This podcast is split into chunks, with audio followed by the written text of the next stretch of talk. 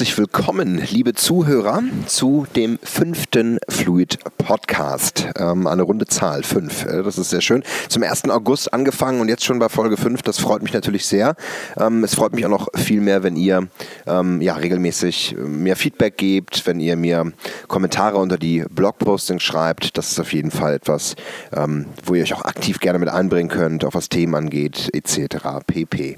Ja, ich sitze wieder im Beta-Haus, diesmal ähm, oben im Chill-Out, in der Chill-Out-Ecke, um äh, hoffentlich den, den Lärm etwas, den Lärmpegel etwas runterzukriegen.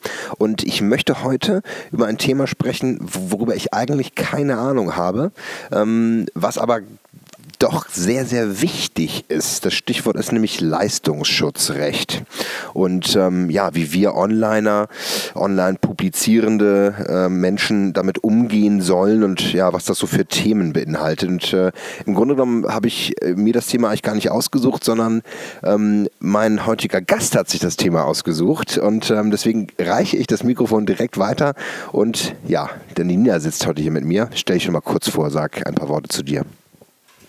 Hallo Jan. Ähm, hallo Podcast-Zuhörer, Community, Gemeinde, wie auch immer ihr euch nennen wollt. Ähm, das ist mein erster Podcast. Ich werde versuchen, nicht so viel Nervosität durchkommen zu lassen. Ähm, ja, ich bin Nina auf Twitter, nina-hh.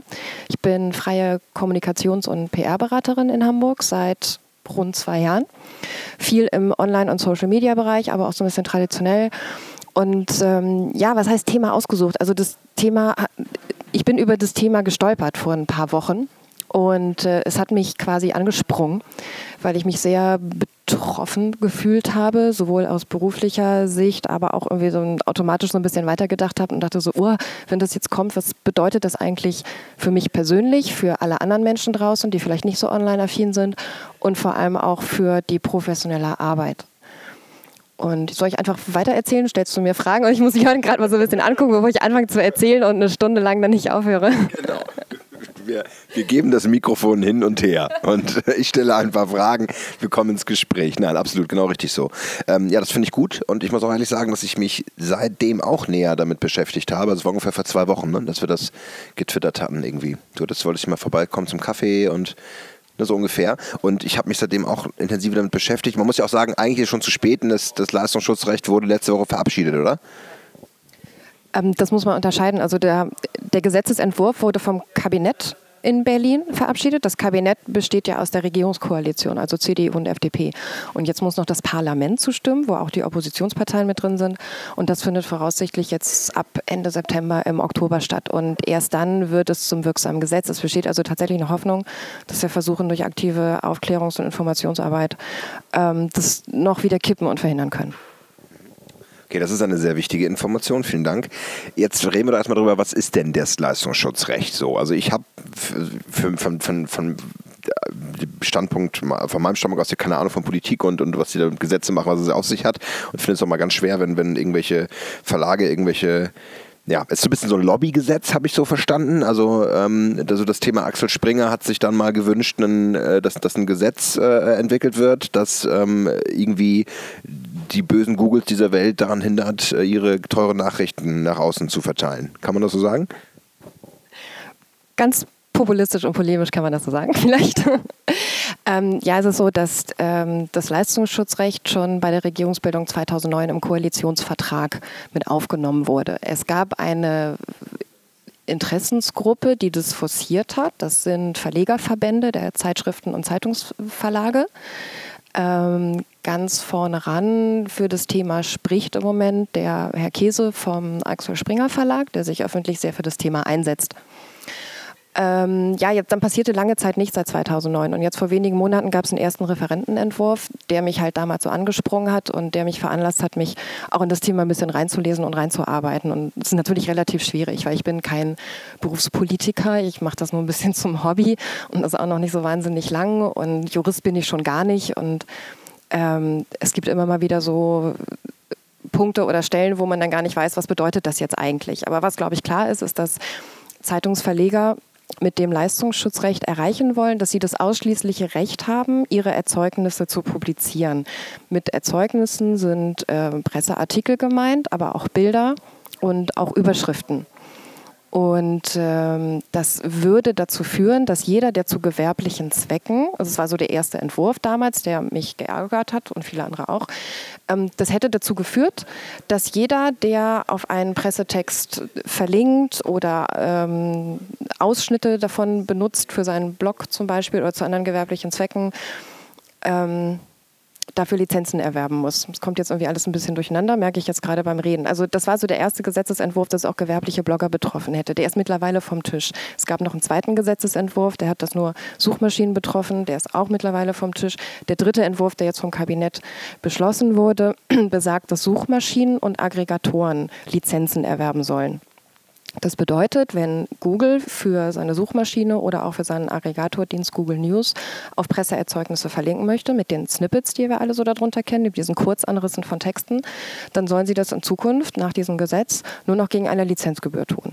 Und jetzt sagt zum Beispiel Google natürlich, zum jetzigen Zeitpunkt ist mir da nichts anderes bekannt, ähm, dass sie das jetzt nicht so spannend finden und das auch nicht unbedingt wollen. Und die Argumentation der Verleger ist, naja, aber ihr benutzt ja jetzt irgendwie unsere Erzeugnisse, um damit Geld zu verdienen. Und umgekehrt sagt die Suchmaschine, naja, aber wir sind ja quasi wie das Taxi, die die Leser zu euch bringen. Also sind da die Fronten relativ verhärtet.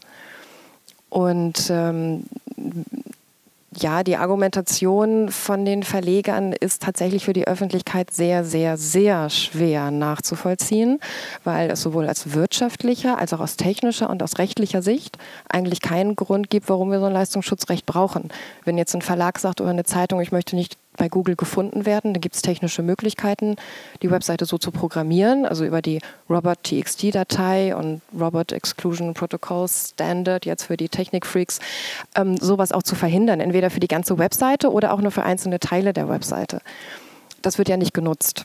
Also Insofern braucht es dafür kein Gesetz, um die Suchmaschinen daran zu hindern. Also ist das Argument, die Suchmaschinen bedienen sich bei den Verlagsinhalten so auch nicht richtig, weil die Verlage selber dafür sorgen, dass sie bei Google gelistet werden. Das wirtschaftliche Argument, dass es heißt, Google verdient damit wahnsinnig viel Geld und deswegen geht es uns Verlagen schlecht, greift bei näherem Hinsehen auch nicht so richtig, weil die Verlage bisher noch nicht nachweisen konnten, dass sie durch die Indexierung bei Google wirtschaftliche Verluste erleiden müssen. Und gerade wenn man sich bei Axel Springer die Umsatz- und Gewinnzahlen anguckt, die sind halt relativ konstant in den letzten Jahren. Und äh, auch im Online-Bereich hat Axel Springer auch mittlerweile andere Bereiche gefunden, wo sie auch ganz, ganz gut Geld verdienen. Also dass sie jetzt wirklich Not leiden, können wir Kritiker im Moment noch nicht so richtig sehen. Wenn es da noch andere Zahlen gibt oder Argumente, die uns nicht bekannt sind, gern her damit. Im Moment liegen die uns nicht vor. Ja, und das rechtliche Argument, äh, dass es ein Leistungsschutzrecht braucht, um ähm, ja, die, die Urheberrechte dort besser wahrnehmen zu können ähm, ist vielleicht ein bisschen verständlich, weil es im Moment relativ anstrengend ist für einen Verlag, gegen Urheberrechtsverletzungen vorzugehen. Aber auch das ist nur ein ganz, ganz kleiner Ausschnitt dieser ganzen Diskussion, denn das Urheberrecht schützt das Werk des Schreibers oder des Journalisten an sich. Eine missbräuchliche Verwendung ist also urheberrechtlich bereits geschützt, gegen die kann vorgegangen werden. Und das, was Google macht mit den Snippets zum Beispiel, ist ja nicht die Verwendung des ganzen Werkes. Also kann da von einer urheberrechtlichen Verletzung in dem Sinne auch nicht unbedingt die Rede sein, so wie ich es jetzt verstanden habe, ehrlich gesagt. Ja, und du sagst mir jetzt so in der Vorbereitung, so richtig, so richtig tief drin bist du in der Materie jetzt nicht und erzählst dir was von detaillierten Dateien äh, in, in, zum Verstecken des Google-Indexes. Sehr gut. Nein, also Nina, hervorragend. Ähm, du steckst da wirklich tief drin. Ich, ich will es mal so ein bisschen wiederholen. Also es ist, es ist so, dass es schon darum geht, Leistungsschutz. Das heißt, letztlich wollen Journalisten, die, die professionell arbeiten und auch Verlage, für die diese Journalisten arbeiten, ihre Werke, ihre Artikel, ihre, ähm, ihr geschriebenes Wort äh, im Internet schützen und dafür sorgen, dass es nicht einfach, ähm, und es muss man schon sagen, es gibt ja viele Aggregationsdienste, die einfach nur Inhalte kopieren. Also das ist ja ähm, ne, aus, aus SEO-Sicht und Co. gibt es ja, gibt's ja auch viele Blogs, die einfach nur die einfach nur kopieren und klauen tatsächlich. Ähm, den gesamten Text klauen, ganz genau. Also das, das, das ist schon so, dass da, dass da Schindluder betrieben wird, aber es geht, geht sogar darum, ähm, also die sollen geschützt werden, das soll, ähm, das soll verhindert werden ähm, und soll erleichtert werden, dass man, dass man diese, diese Verstöße sozusagen ahnen kann. Ähm, aber was auch, was damit einhergeht, ist eigentlich auch, und das will ich nochmal runterbrechen, irgendwie für, für unsere Zuhörer so auf, auf die Realität, dass man A, bei Suchen, äh, also bei Suchauswürfen bei Google tatsächlich dann keine Snippets mehr findet, die ja so wichtig sind. Also wenn ich, wenn ich, wenn ich, wenn ich wissen will, über, wenn ich irgendwas recherchieren will, über meinetwegen einen Politiker, über, über ein Unternehmen, über, über einen bestimmten Vorfall, dann ist ja super wichtig, dass ich kurz weiß, ja, was, was, was stand denn dazu, da, wo, wie, wer. Und wenn ich weiß, die Watz hat dazu geschrieben, ähm, die NZZ und die Zeit und äh, dann auch vielleicht ein paar Springer-Produkte, äh, dann merke ich, aha, es wird anscheinend wirklich wichtig und gut recherchiert. Das heißt das auch, dass Tweets zum Beispiel ähm, gelöscht werden müssen, wo ich Artikel dann twittere? Ähm, zwei, zwei Sachen dazu. Ähm, das ist ein mögliches Szenario, dass das Leistungsschutzrecht oder die Einführung des Leistungsschutzrechts dazu führt, dass bestimmte Dinge über Suchmaschinen nicht mehr auffindbar sind, die in Verlagen geschrieben worden sind. Es gibt dazu diese schöne Geschichte aus Belgien. Ich weiß nicht, ob du die kennst. Dort gab es auch einen ähnlich gelagerten Fall, dass ein Verlag Google auch verklagt hat, genau für die gleiche Verwendung von Presseerzeugnissen in der Suchmaschine. Das Gericht hat diesem Verlag damals Recht gegeben und Google hat dann gesagt, naja, dann müssen wir diese Verlagsergebnisse aus unserem Suchindex entfernen. Und dann hat der Verlag relativ schnell gemerkt, okay, das ist eigentlich gar nicht in unserem Sinne. Und sie haben dann irgendwie nach wenigen Tagen, glaube ich, äh, dann versprochen, sozusagen das Recht nicht anzuwenden, damit sie wieder gelistet werden. Ähm, es steht daher zu befürchten, dass in Deutschland das Gleiche passiert. Wenn das Gesetz kommt, dann listet Google aus.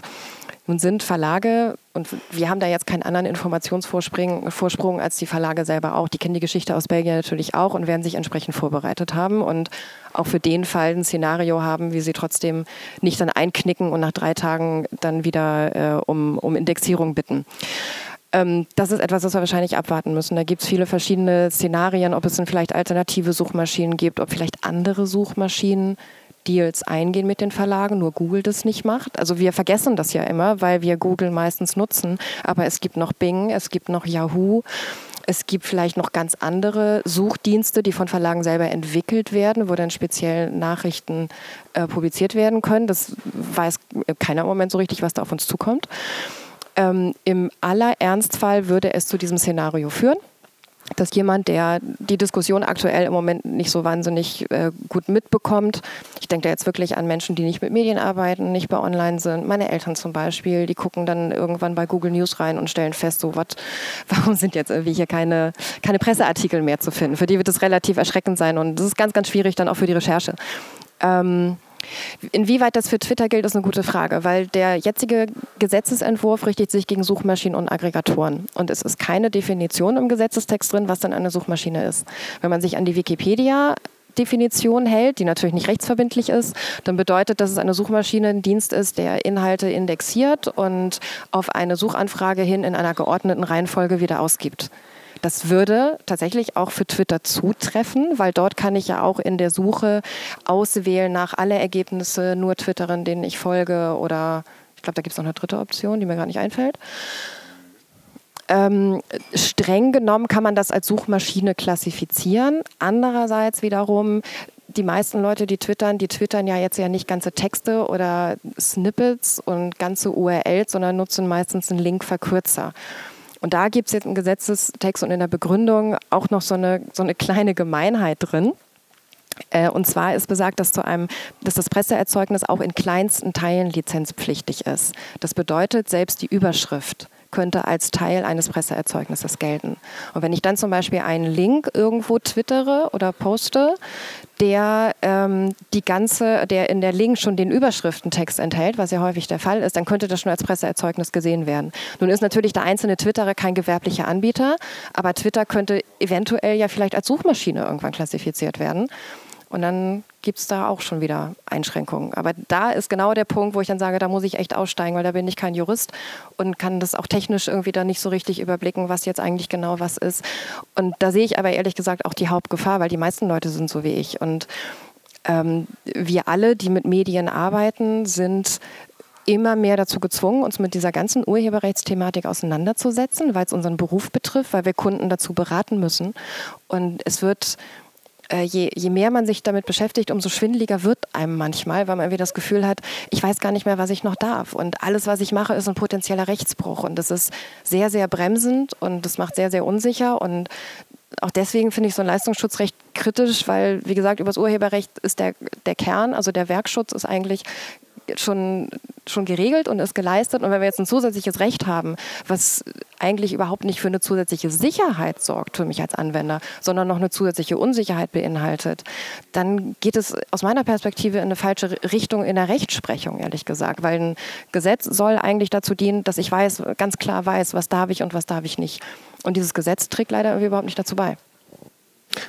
Okay, super. Ähm, das, das, wir, wir haben auf der einen Seite, also vielleicht beleuchten wir mal kurz die drei Seiten. Wir beleuchten mal die Seiten ähm, wirklich die Verlage nochmal, dass wir sagen, so warum, um kurz zu verstehen, warum die das denn wollen und wo wirklich auch vielleicht nachvollziehbare Gründe liegen. Dann ähm, auf der anderen Seite uns Berater, es betrifft mich ja als Berater für äh, Social Media Recruiting genauso, weil meine Kunden halt aus der Personalabteilung halt Inhalte äh, bloggen, posten, veröffentlichen. So und vielleicht sogar noch weniger beleckt sind und wissen, wie so etwas funktioniert als PRler, die ja teilweise schon noch ein bisschen tiefer in der Materie drin, also würde ich jetzt sagen, drin stecken, steckten. Ja, das sind ja keine Publisher in dem Sinne. Und vielleicht nochmal so ein bisschen für, für uns Privatleute, aber das ist also, dass wir vielleicht aus unserer persönlichen Sicht nochmal vielleicht kurz urteilen, weil da habe ich auch so ein bisschen äh, bisschen, äh, will ich gerne mal was loswerden. Ähm, also vielleicht noch mal ganz kurz zu diesem Thema, warum, warum ist denn das verständlich? Dass wir das vielleicht mal ganz kurz äh, freundlich äh, versuchen zu beleuchten. Also ich würde ich würd ja jetzt sagen, Axel Springer ist ein großer Verlag, die bezahlen ganz viele Mitarbeiter dafür, dass sie Inhalte suchen, Qualitäts, Stichwort Qualitätsjournalismus, die fünfte Gewalt, ähm, ist ja auch ganz wichtig, dass man aufklären kann und wenn jetzt zu viele Online-Quellen sich bedienen und ähm, sie nicht bezahlen dadurch und, und, und keine Pay, nicht die Paid Wall überschreiten quasi. Das gibt es ja bei Axel Springer, glaube ich, auch. Also ich weiß zumindest, dass das Hamburger Abendblatt ähm, komplett nicht verfügbar ist online. Achso, außer man geht über seinen Mobile rein, dann funktioniert es ganz gut, habe ich gemerkt. Ähm, aber das habe ich nicht gesagt. Ähm, also äh, verständlich, ja. Qualität, qualitative Artikel sollen geschützt werden. Ähm, was würdest du sagen zum Thema, warum, wo man das verstehen kann? Also natürlich muss die Arbeit des Journalisten oder auch generell der Urheber muss beschützt werden, muss gerecht bezahlt werden. Das ist alles völlig außer Frage. Und das Argument, das ähm, vielleicht auch dahinter steht, dass, oder das steht ja auch im Gesetz mit drin, der Urheber soll entsprechend dann auch daran beteiligt werden. Das ist ein, Ziel, was ein kleiner Teil dieses Gesetzes auch ist, aber auch das ist nicht weiter ausformuliert. Das heißt, es ist auch überhaupt gar nicht klar, inwieweit der Urheber dann von den zuzüglichen Einnahmen, die der Verlag durch den Lizenzverkauf erwirbt, wie der Urheber daran beteiligt wird. Also in der Musik kennt man das ja so, dass Musiker sich durch die Verwertungsgesellschaft GEMA vertreten lassen. Und die GEMA sammelt dann im Auftrag für den Künstlern das Geld ein und verteilt es an die Künstler. Über Gerechtigkeit, Verfahren, Transparenz reden wir an dieser Stelle nicht. Das ist ein Thema für einen eigenen Podcast, glaube ich. Und so ähnlich geht es, gibt es das ja auch für Journalisten schon. Dort ist es die VG Wort. Und äh, für dieses Leistungsschutzrecht ist jetzt zum Beispiel noch gar nicht geklärt, wer sammelt denn da die Lizenzen ein? Gibt es da eine Verwertungsgesellschaft? Sind das die einzelnen Verlage? Nach welchem Schlüssel wird es aufgeteilt dann an den einzelnen Urheber, Schrägstrich Journalisten?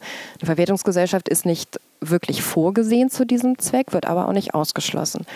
Es würde, wenn man es weiterdenkt, ähm, dazu führen, dass jeder Verlag erstmal wahrscheinlich eigene Lizenzgebühren erheben kann, dass jeder, der publiziert, also Presseerzeugnisse dann nee, nicht mehr jeder, das ist ja raus. Das ist jetzt noch die alte Argumentation. Ich drehe nochmal zurück. Ähm, dass die Suchmaschinen mit den einzelnen Verlagen ähm, Einzelverträge abschließen müssen, eben weil es keine zwischengeschaltete Gesellschaft gibt, die das alles steuert. Das ist ein ungeheurer administrativer Aufwand. Ähm, und das dritte ist genau dieser Preiskampf und diesen ganzen administrativen Aufwand, diese Gelder einzusammeln und an die Urheber auszuschütten, das können sich unterm Strich dann wahrscheinlich nur noch die ganz großen Verlage leisten. Und das würde so ein bisschen auch diese, diese Macht der wenigen, diese oligopolistischen Strukturen im Medienmarkt, würde das irgendwie auch wieder nur befördern. Und ähm, ja, die, das Motiv dahinter von den Verlagen ist ja relativ klar. Die wollen natürlich irgendwie versuchen, noch zusätzliches Geld zu verdienen. Was ja okay ist, es ist ein Wirtschaftsunternehmen, das ist deren Aufgabe. Äh, was ich persönlich mir wünschen würde, ist, dass sie halt durch, durch eigene Kraft oder eigene Ideen oder eigene Modelle ihren Content irgendwie zu verwerten, zusätzliches Geld verdienen, anstatt sich bei denen zu bedienen, die es einfach nur nutzen, was sowieso im Internet ist. Und, und darf ja nicht vergessen, Verlage haben ja jetzt auch lange Jahre damit zugebracht, ihre Inhalte höchst aktiv freiwillig umsonst online zu stellen, in SEO zu investieren, damit sie von Google besser gefunden werden. Und jetzt irgendwie auf einmal sagen sie, ja, nee, eigentlich dürft ihr das nicht und jetzt wollen wir Geld von euch haben. Äh, umgekehrt fragt man sich, ist nicht Google oder ist nicht die Suchmaschine diejenigen, die von den Verlagen Geld verdienen, äh, Geld verlangen müssen, um zu sagen, hey, wir sorgen dafür, dass ihr gefunden werdet. Und ähm, wenn es jetzt dazu führt, dass bestimmte Dinge nicht mehr über die Suchmaschinen, über Aggregatoren gefunden werden. Da habe ich jetzt neulich in einem Blogbeitrag auch dieses, dieses Beispiel aufgesetzt von dem 15-jährigen Schüler. Der muss was recherchieren und genau wie, wie du oder wie ich, wenn wir jetzt aktuelle Zeitungsartikel suchen zu einem bestimmten Thema, zum Beispiel hier Bombenfund St. Pauli hatten wir ja die Tage ganz aktuell, ähm, dann gucke ich bei Google News und dann finde ich dort die Artikel der relevanten Tageszeitungen, aber ich finde auch zusätzliche Zeitungen, die darüber geschrieben haben, die ich vielleicht noch gar nicht kannte. Gut, für mich als Medienarbeiter kenne ich jetzt die meisten Zeitungen und Zeitschriften, die es gibt. Aber jemand, der nicht so medienkompetent ist, der kennt dann vielleicht nur die Zeitungen und Zeitschriften, die über Werbung besonders bekannt sind oder die die Eltern noch kennen. Das heißt, über zusätzliche alternative Medienangebote werde ich durch Aggregatoren und Suchmaschinen aufmerksam gemacht. Wenn es dort die Zeitschriften und Zeitungen nicht mehr gibt, dann bleibt der mediale Horizont, also natürlicherweise dann irgendwie auch begrenzt, was ich für den Privatmenschen ganz, ganz schade finde. Ähm, was war noch die dritte Frage? War, was bedeutet das mit dem Berater? Ich nehme mir das Mikrofon nochmal ab, weil, genau, ähm, einfach mal die, die, die Sichtweisen zu beleuchten. Einmal, dass wir, dass wir wirklich sagen, so haben wir jetzt gemacht, war, wir, wir verstehen, dass die Verlage Geld verdienen wollen und wir verstehen auch, dass sie eigentlich ihre Macht weiter ausbauen wollen und ähm, ja, dafür sorgen wollen, dass Berichterstattung weiterhin immer weniger durch viele unabhängige kleine, sondern mehr durch große, zentral geschaltete Agenturen stattfindet. Muss man ja auch, kann man auch ein bisschen ordentlich oder deutlich mal mit der Kritik sagen. Also ich, ich glaube, Mecklenburg-Vorpommern hat kein, hat kein einziges äh, kleines Tageszeitungsunternehmen mehr. Das wird alles komplett entweder aus Berlin oder irgendwo aus Hamburg gesteuert. Ähm, und die regionalen Zeitungen verschwinden alle und werden ersetzt durch Copy-Paste, äh, Reuters, äh, Weiterleit-Unternehmen. ja? Also naja, aber reden wir mal ganz kurz über das Thema Berater. So, das wäre jetzt das, der zweite Punkt. Also ich habe schon erlebt, dass Kunden von mir, die mich die mein Angebot nicht akzeptiert haben und äh, keine Content-Redaktion wollten, also weil sie meinen, sie schaffen das alleine, was natürlich ein Fehler war, ähm, äh, dann anfangen, irgendwelche Artikel von der Welt online zu posten oder so. Ja, was allein so schon ja schwierig ist, weil ich als offizielle Recruiting-Seite eines einer AG ähm, nicht einfach irgendwelche Presseartikel äh, von Zeitungen posten kann. Ähm, vielleicht können wir dazu auch noch was sagen, warum das, warum das ein Problem ist. Und das wäre jetzt zukünftig tatsächlich, in dem Fall war es halt irgendwie es geht ja auch um Recruiting, also es war, war auch, ein, auch ein Bericht über das Thema ähm, ne, ähm, Arbeitsmarkt äh, äh, handelte. So, und dann wäre es tatsächlich so, dass dieser, das Unternehmen würde sich dann, was, was, was wären da für so für Konsequenzen? Also würden die sich strafbar machen, wenn die jetzt anfangen, ähm, einen Artikel zu posten auf ihrer Facebook-Seite von meinetwegen der Welt? Ähm, das, also ein ganzes Werk zu verwerten, ohne um Erlaubnis zu fragen oder um das Recht zu haben, ist ja heute nach dem Urheberrecht, äh, Urheberrechtsgesetz heißt es ja ganz genau, ähm, ist es ja sowieso schon verboten. Insofern, äh, wenn jetzt jemand einen ganzen Artikel nimmt und einfach bei sich auf der Webseite einstellt, äh, dann macht er sich sowieso schon strafbar, würde ich jetzt mal sagen. Ähm, Ganz kurz nochmal, ich meine wirklich auf, auf dem Facebook-Post. Also wenn ich ein Facebook-Posting habe und wirklich sage, was haltet ihr von diesem Artikel, das klingt doch wirklich so, als müssten wir lalala, wie auch immer, und dann kommt der Artikel. Ja. Achso, okay. Also nur die Verlinkung auf den Artikel quasi. Ja, also im dritten Gesetzesentwurf, das ist dann das, das Gute an diesem dritten Entwurf, äh, der beschränkt sich tatsächlich nur noch auf Suchmaschinen und Aggregatoren und sonstige gewerbliche Unternehmen sind ausgenommen. Das heißt, theoretisch kann das Unternehmen ähm, auf seiner Webseite oder in seinem eigenen Blog auf Artikel weiterhin verlinken. Also so wie ich es verstehe. Wie gesagt, ich bin kein Jurist. Ähm, kann, kann das noch gemacht werden. Ähm, bei Facebook würde mich persönlich auch interessieren, ob Facebook als Suchmaschine gilt. Ich glaube, im Moment würde das noch nicht so greifen, weil die Suchfunktion bei Facebook bezieht sich ja nicht auf äh, Themen und Inhalte, die ich suchen kann, nach Stichwörtern, sondern ich kann nur nach Personen und Seiten suchen. Oder? Ja? Äh, insofern würde ich Facebook nicht als Suchmaschine sehen. Das heißt, die Verlinkung auf einen Artikel sollte jetzt nach meiner Interpretation immer noch möglich sein, aber da möchte ich meine Hand echt überhaupt nicht für ins Feuer legen. Das, ähm, das ist genau die Schwierigkeit nämlich an dieser Geschichte. Ähm, ja, wie gesagt, was die, was die Verwendung von kompletten ähm, Pressetexten auf einer eigenen äh, Seite, womöglich noch ohne Quellenangabe oder sowas angeht, das ist ganz klar, das ist urheberrechtlich äh, auch heute schon nicht erlaubt. Deswegen meinte ich das eben mit dieser rechtlichen Notwendigkeit. Wenn jetzt jemand wirklich das komplette Erzeugnis verwendet und damit dann irgendwie auch Geld verdient, dann ist das sowieso nicht erlaubt. Ähm, Nochmal ein, ein, ein Sprung zurück zu den Suchergebnissen. Ähm, du hast jetzt eben auch von ganz, ganz vielen Tageszeitungen immer geredet. Ähm, das betrifft ja nicht nur Zeitungen, sondern auch Zeitschriften. Und im Zeitschriften, äh, im Bundesverband der Zeitungsverleger sind derzeit 300 Tageszeitungen organisiert. Das ist schon eine ganze Menge. Und dann gibt es ja auch noch den Verband der Zeitschriftenverleger. Und dort haben wir 6000 Fachzeitschriften, die auch davon betroffen werden, von einer zu befürchtenden Auslistung. Das heißt, auch wenn ich zum Beispiel zu einem Thema in die Tiefe recherchiere, zum Beispiel Störerhaftung oder sowas, das findet ja nicht in Tageszeitungen statt, sondern dann in Fachzeitschriften. Auch da wird es mir dann in Zukunft schwerfallen, äh, Ergebnisse zu finden, wenn sie bei den großen Suchmaschinen nicht mehr gelistet werden. Also es wird insgesamt die Recherchearbeit sowohl von Journalisten als auch von uns Medienarbeit, würde das extrem empfindlich einschränken.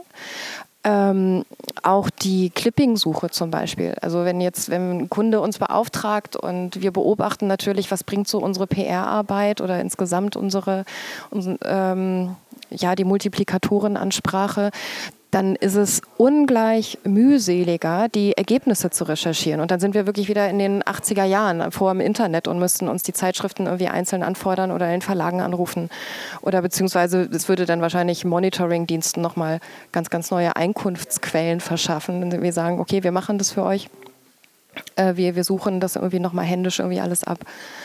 Und das, ich weiß nicht, also wenn man da wirklich mal drüber nachdenkt, ist ein Auslisten durch alle Suchmaschinen in Deutschland von Presseerzeugnissen einfach komplett undenkbar. Ja, verstehe, absolut. Ähm, das heißt, aber schon mal gut zu wissen, dass auch vielleicht für, also für Berater im Medienumfeld, auch im PR-Umfeld, ähm, was du sagst, Clippings und Co., ähm, das, das finde ich absolut nachvollziehbar und glaube ich auch sehr erschreckend. Ähm, für, für den Kunden an sich, der jetzt auch zuhört, also der, der Personaler, der, der, der Personalmanager oder, oder Vorstand, wie auch immer, ähm, wäre es jetzt, also kann man erstmal davon ausgehen, dass, dass man sowieso eher, eher den, den Weg gehen sollte, eigenen Content zu produzieren. Und, und äh, da, vielleicht würde ich da jetzt gerne noch mal was, zu sagen. Also, weil ich meine, klar, Clippings ist jetzt eine andere, andere Nummer, die aufzubereiten und, und, und dem Kunden zu zeigen, äh, macht das Sinn, was wir hier für an euch für Arbeit leisten. PR-technisch können wir das messen, können wir das, können wir das auswerten. Hm, aber vielleicht auch nochmal so dieses Thema Aufgreifen von, von Inhalten, vielleicht auch zitieren von anderen Inhalten. So, das würde vielleicht da nochmal ein bisschen was zu sagen, ähm, weil das wäre ja meine Meinung, ähm, das sage ich ja immer wieder, dass man sagen sollte, gerade wenn es über Facebook geht, Blogging ja sowieso, aber dass man anfängt, wirklich Content Stories zu entwickeln. Was will ich erzählen? Und auf diesen Spitzenfall Personal ist es ja dieses Thema, was können wir über unsere Firma erzählen, über unser Unternehmen, über unsere Mitarbeiter, was haben wir für eine Arbeitskultur, ähm, was wollen wir für Botschaften senden. Natürlich geht es nicht darum, immer nur Stellenaus äh, Stellenausschreibungen zu posten, sondern dass man wirklich anfängt, Geschichten zu erzählen, dass man gute Storylines entwickelt für, ähm, ja, ich meine, das ist jetzt fast wieder so Richtung, äh, da treffen wir uns dann so, äh, schon, das haben wir auch oft zwischendurch mal gesagt, dass das, dass das sehr nah beieinander ist. Aber da ist ja wirklich meine, also ich, dass ich sage, es gibt Engagement-Postings, die die Fans feiern, es gibt Kampagnen-Postings, wo wir sagen, wir haben, wir, haben, wir haben eine spezielle Geschichte, wo wir irgendwie Kult, die Firmenkultur da präsentieren und darstellen, durch die Teams vielleicht, etc. Das heißt, ich fange an, selber Inhalte zu entwickeln. Dann brauche ich ja eigentlich äh, einen Weltartikel gar nicht posten, weil ich ja eigene Inhalte habe.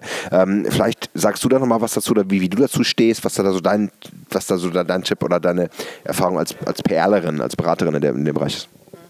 Ja, da bin ich auch ein totaler Vertreter von eigenen Inhalten. Also es gibt diese Möglichkeiten über Twitter, Facebook, Blogs und Webseiten. Also es gibt dieser, dieses Segment der sogenannten Owned Media, der eigenen Medien, wo wir wirklich komplett eigene Inhalte mit den eigenen Schwerpunkten und mit der eigenen Fokussierung veröffentlichen können. Und da gibt es so viele Möglichkeiten für Unternehmen heutzutage, sich zu präsentieren und auf den Gatekeeper des Journalisten zu verzichten.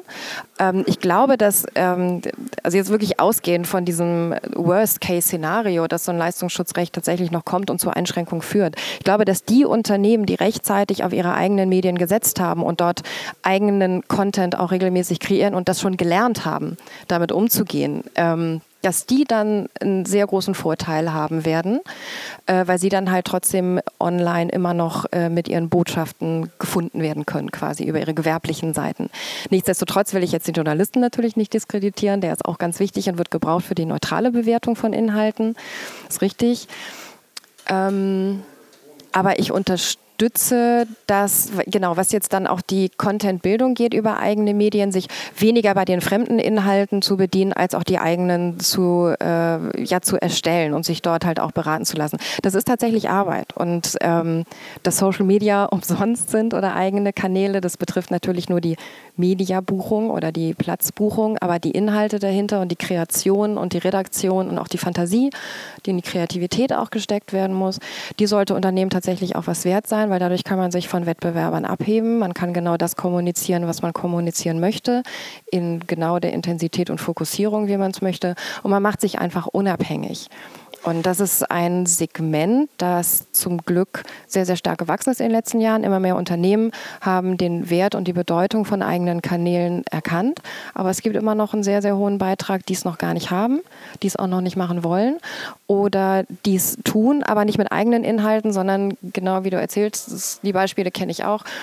Ähm, dass sich das dann ganz einfach gemacht wird und sagt, dann posten wir irgendwie zweimal die Woche was und dann nehmen wir uns irgendwie einen Link oder posten dann eine Pressemitteilung. Und das ist natürlich nicht das, wie Kommunikation funktioniert, weil darum soll es ja gehen. Social Media und eigene Kanäle sollen ja weniger dazu sein, um Sachen zu senden, wie wir es früher an den Journalisten einfach nur Pressemitteilungen rausgeschickt haben, sondern um das ganze Spektrum der Möglichkeiten auszunutzen, sollte man ja mit den Lesern, mit den Nutzern wirklich in Dialog treten und in Austausch und auch umgekehrt hören, was denkt ihr eigentlich?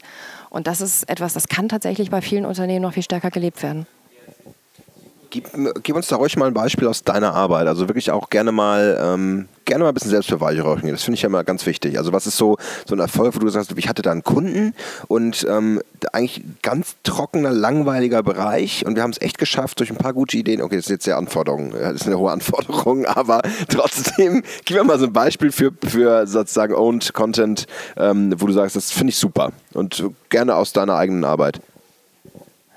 Da muss ich jetzt echt mal überlegen. Ähm, ähm, ähm, ähm, ich muss echt überlegen. Also ich muss jetzt nicht überlegen, irgendwie, wo wir mal schöne Postings hatten, aber ich muss mir überlegen, taugt es jetzt wirklich irgendwie so als Case, um zu sagen, das war so außergewöhnlich, damit kann ich jetzt richtig angeben. Ähm, ich, und ich habe vor allem ja auch viel für Agenturen gearbeitet. Also da müsste ich ja jetzt auch die Werbung für die Agenturen und für die Kunden machen. Ähm, ich habe ein aktuelles Beispiel, das mir jetzt irgendwie spontan eingefallen ist, wo wir eigentlich sehr schön aber das ist eigentlich mehr ein Beispiel für aktuelle, für aktuelle Aufhänger nutzen jetzt von der Fußball. EM. Ich erzähle es jetzt einfach. Ich mache jetzt einfach die Werbung, weil es hat einfach auch sehr viel Spaß gemacht. Ich habe zuletzt für Achtung 4 gearbeitet hier in Hamburg, eine PR- und äh, Werbeagentur und habe dort äh, unter anderem meinen Kunden Hornbach mit unterstützt. Und während der Fußball-EM ist halt eine Hornbach-Kundin hat eine Fantribüne gebaut. So mit ihren eigenen Mitteln und hat die dekoriert, dann mit Deutschlandfarben und so Becherhalter und sowas angebracht. Das war eine unheimlich witzige Aktion und hat dann halt zusammen mit Hornbach auch so eine Bauanleitung gebaut. Und das hat dann natürlich wir vom Social Media Betreuungsteam haben das mitbekommen und gesagt, boah, das ist total cool. Jetzt läuft hier gerade die EM, lass uns das mal als aktuellen Post einfach reinnehmen und haben das dann auch gemacht. Und äh, das führte zu ganz unterschiedlichen Reaktionen, aber natürlich auch zu einem ganz, ganz tollen Feedback dann irgendwie auf Facebook. Und äh, das wurde wirklich ganz spannend angenommen. Und ähm, das ist dann sogar eigentlich ein, ein kundengenerierter Content, der dann irgendwie Social Media tauglich aufbereitet wurde. Und ähm, ich weiß nicht genau, ob das jetzt irgendwie dein Case erfüllt oder was du erwartet hast. Ich kann, was ich immer wieder erlebe, und das habe ich gerade am letzten Wochenende immer wieder erlebt, was ich persönlich total spannend finde, wenn ich mit Menschen ins Gespräch komme, die dann sagen, ach, du bist bei Twitter, findest du das nicht irgendwie ein bisschen schräg oder da posten die Leute doch nur, dass sie essen gehen oder einkaufen gehen, das ist doch Schwachsinn. Ich hänge jetzt auch mit meiner Nase fast rund um die Uhr am Mobiltelefon. Da ist die Online-Sucht auch nicht weit. Das finde ich immer ganz charmant. Wenn ich den Menschen dann erkläre, was ich bei Twitter mache und wie ich Twitter nutze und vor allem, wie sehr ich davon profitiere, dann dauert das wirklich drei, vier Sätze und dann haben sie es verstanden, warum das wichtig ist und warum das gut ist. Und ähm, mit den Kunden, für die ich arbeite, hatte ich zum Glück diese Herausforderung bisher noch nicht, dass ich sie überzeugen musste, dass Social Media der richtige oder ein wichtiger Weg sind. Aber ich erlebe das im privaten Bereich immer wieder, dass man es erklären muss. Aber das kann man dann erklären und wenn man es tut, dann verstehen die es auch. Ach, da muss ich mal tauschen. Das ist toll. Kunden, denen man nicht erklären muss, dass Social Media wichtig ist. Sehr gut.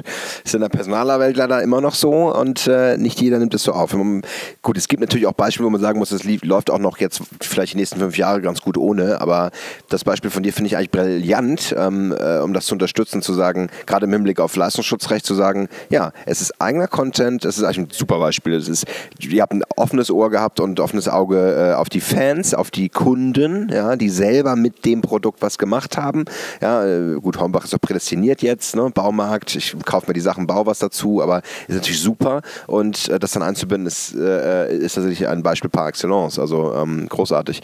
Ähm, ja, dann würde ich doch sagen, lass uns doch ein kleines Fazit ziehen. Wir sind bei Minute 35. Ähm, fand ich aber super spannende Thema. Also vielen, vielen Dank schon mal auch für deine Expertise, die du definitiv rübergebracht hast, meiner Meinung nach. Also das fand ich wirklich großartig.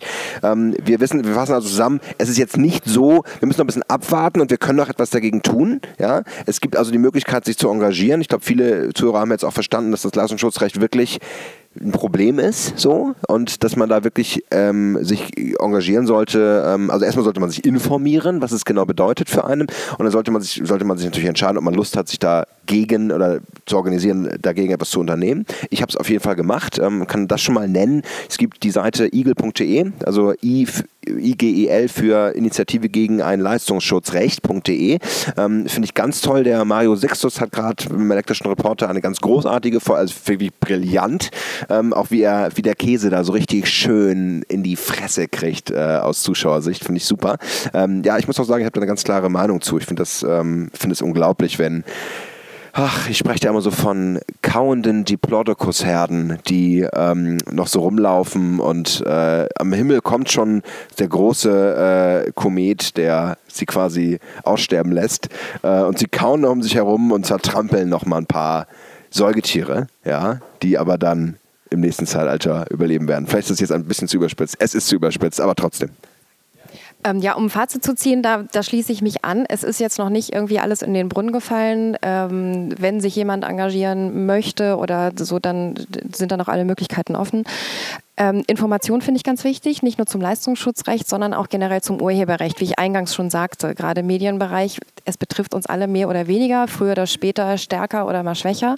Das ist genau der Punkt, wo ich da jetzt wirklich immer noch vorsichtig bin, weil das lerne ich auch gerade alles noch. Ich lese mich da überall noch ein. Das Leistungsschutzrecht war jetzt für mich der Anlass. Da habe ich schon sehr viel drüber gelesen. Das Urheberrecht selber bin ich noch ein bisschen wackelig, da bin ich noch als Azubi sozusagen. Ähm, aber ich habe irgendwie festgestellt, dass es echt nicht schaden kann, wenn man sich da ein bisschen auskennt. Und das kann ich eigentlich auch nur jedem Medienarbeiter ans Herz legen. Super. Dann sage ich vielen, vielen Dank, liebe Nina. Vielleicht sagst du noch mal ganz kurz, wo man dich denn so im Netz findet, wenn man das jetzt ganz toll gefunden hat, was du alles erzählt hast. Ja, auch wie ich eingangs schon sagte, bei Twitter ganz doll. Also Twitter ist so mein, mein, mein Home-Turf sozusagen. Unter äh, Nina-HH, schreibt sich N-E-I-N-A-HH überlege immer, wenn ich den Namen buchstabiere, der ist eigentlich total schlecht gewählt, aber komme ich jetzt nicht mehr raus. Äh, ich habe eine eigene Webseite ähm, unter versprechen.com. Man kann mich als Beraterin da auch buchen. Kann ich noch ein bisschen Eigenwerbung machen jetzt? Ja, äh, genau, man kann mich als Beraterin buchen. Ich texte und naja, unter Nina Gala im Internet. Ansonsten gibt es ganz viele Quellen zu dem, was ich jetzt sonst woanders auch gesagt habe. Auf Facebook bin ich auch, natürlich und auf Xing und auf LinkedIn. Und ich bin nicht auf Pinterest. Ich bin nicht auf Pinterest. Das habe ich für mich noch nicht verstanden. Ich bin eher so ein Content-Mensch und weniger so ein Bildermensch. Deswegen ist Twitter auch eher meins. Ja, vielen Dank fürs Zuhören und danke fürs, äh, für die Opportunity an Jörn sehr gerne, immer gerne wieder. Pinterest dann in, in drei Wochen, nachdem du dich eingearbeitet hast. Das geht ja schnell bei dir, wie wir gemerkt haben. Du bist schnell zur Expertin. Liebe Zuhörer, vielen Dank für eure Zeit und ich möchte euch ähm, nochmal bitten, wenn euch der Beitrag gefallen hat, flattert ihn bitte und vor allen Dingen ähm, abonniert den Podcast über den iTunes Store und jetzt nochmal eine letzte Bitte bewertet ihn doch auch mal, wenn ihr Lust habt. Mit äh, so viel Sternen, wie ihr möchtet. Ähm, aber das freut mich natürlich auch, wenn da mal ein paar Bewertungen reinkommen. Ähm, ja, und dann würde ich sagen, bis zum nächsten Mal.